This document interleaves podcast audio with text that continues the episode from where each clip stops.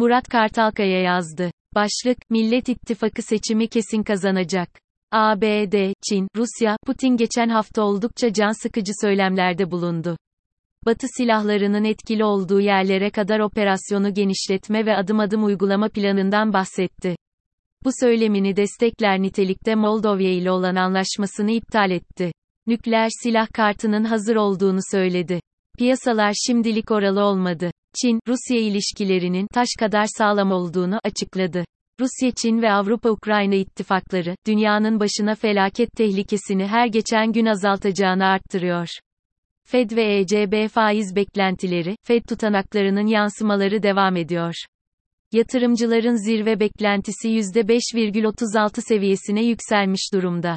Mart ayında Fed 25 bas, ECB 50 bas faiz artışı yapacak beklentisi var. Bu şekilde gerçekleşirse Euro, USD paritesi Euro lehine yeniden güçlenmeye başlayabilir. Deprem ve seçim, depremin acıları ve yaralarının sarılması doğal olarak Türkiye'nin ağırlıklı gündemiydi. Dünya gündemi ile çok fazla ilgili değiliz.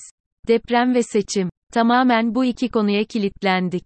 Depremin ekonomiye yansımaları henüz çok az konuşuluyor. Oysa çok ciddi etkileyeceğini geçen haftaki yazımda kabaca rakamlarla açıklamıştım. Akademisyenler yavaş yavaş daha teknik rakamlarla raporlarını yayınlamaya başlayacaklardır önümüzdeki günlerde. Kısaca rakamlara yansıyanlara bakacak olursak, Merkez Bankası brüt döviz rezervi 2 haftada 7 milyar dolar azaldı mesela. Krediler ciddi zayıfladı. Son 2 haftalık kredi ortalaması 15 milyar lira.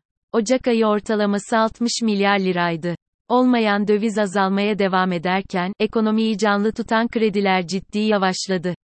Geçen yıl başından beri ısrarla, Türk lirası kredi çekin mal alın, diye yazmaktan hiç usanmadım. Bakın Aralık 2022 ayının son haftası liste fiyatı 475 bin lira olan bir aracın Şubat 2023 ayının son haftası liste fiyatı 620 bin lira olmuş. 2 ayda artış 145 bin lira, %30. Aracın tamamını Aralık ayında %1,89'dan bir yıllık kredi çekseydiniz yükleneceğiniz kredi maliyeti 47 bin lira olacaktı. Bir yıllık faizin 3 katını neredeyse 2 ayda kazanmış olacaktınız. Üstelik sıfır araç bulmak zor. Aynı aracın ikinci el fiyatı 675 liraya yükselmiş. Sadece arabada değil, her üründe benzer durum söz konusu. Çamaşır makinesinden peynire kadar. Vatandaş bu yüzden sürekli alışverişte. Kredi kartları, krediler sağ olsun. Bir yerde kilitleneceğiz. İşte o günden Türkiye'yi Allah korusun.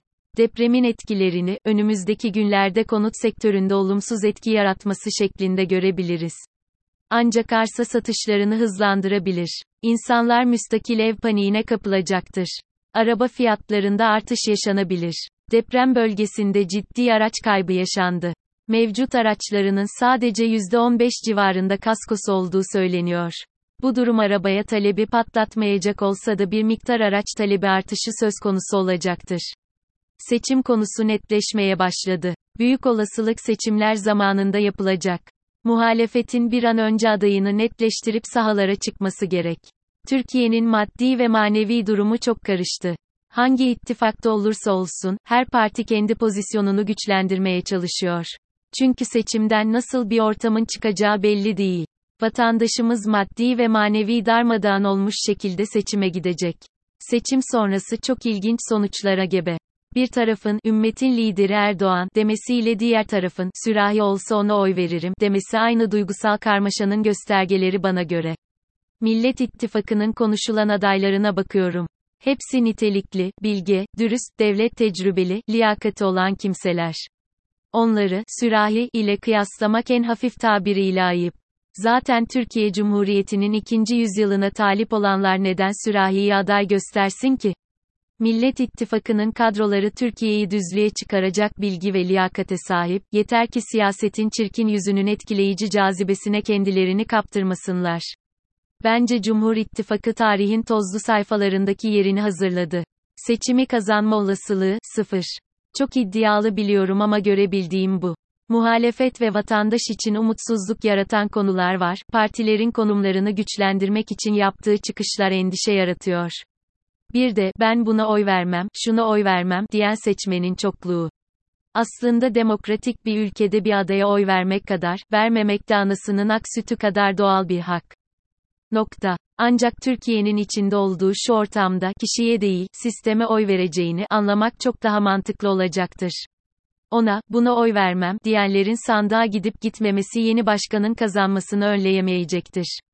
Sadece yüzde kaç ile başkan olacağını belirleyecektir. Yeni başkan yüzde 52 ile mi yoksa yüzde 58 ile mi seçilecek? Karar verici olacaklar. Siyaset uzmanlarının, akademisyenlerin, toplum bilimcilerin hatta anket şirketlerinin bile kendi doğruları ve bilgileri ışığında görüşleri çok belirleyici olamayacaktır sanırım bu seçimde. Çünkü bu grubun içinde de, bu aday olmazsa kazanılmaz, şöyle yapılırsa kaybedilir, diyenler çoğunlukta. Kim ne derse desin, bu yıl iktidar değişecektir. Piyasa dolar, Türk lirası, 3 haftadır doların tüm paralar karşısında değer kazanmasının etkisiyle yükseldi. Henüz Türkiye'nin özeli bir hareket yok. Ancak teknik, zıplamaya çok fazla zaman kalmadı diyor. Hedef, 2 ay içinde 21, 5 ila 22 lira arası.